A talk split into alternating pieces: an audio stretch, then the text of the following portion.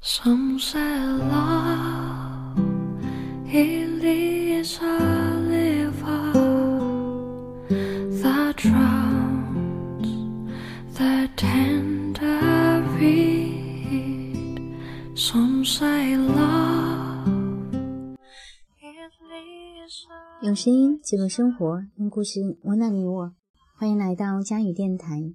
如果你喜欢电台的节目，还可以搜索电台的微信公众号“佳语电台”。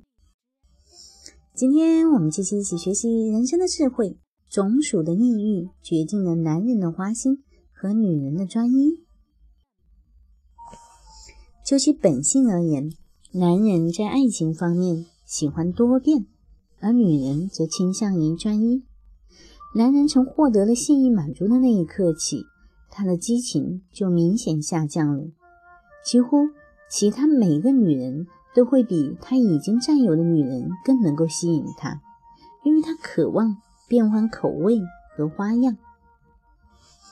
相比之下，女人的恩爱之情却是从性欲满足的那一刻起日益增加，这是大自然的目的所使然，它的目的就是延续，也就是尽可能的繁殖种属。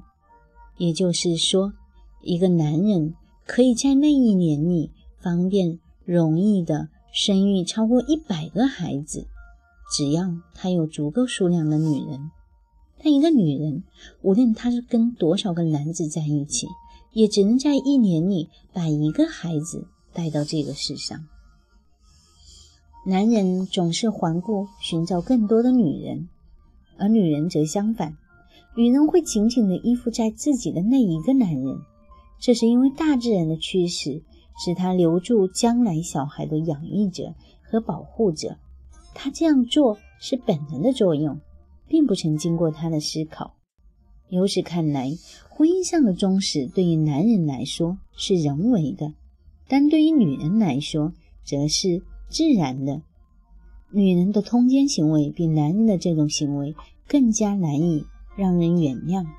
从客观上看，是因为女人的通奸行为所带来的恶果；从主观上看，是因为这种行为是违反自然的。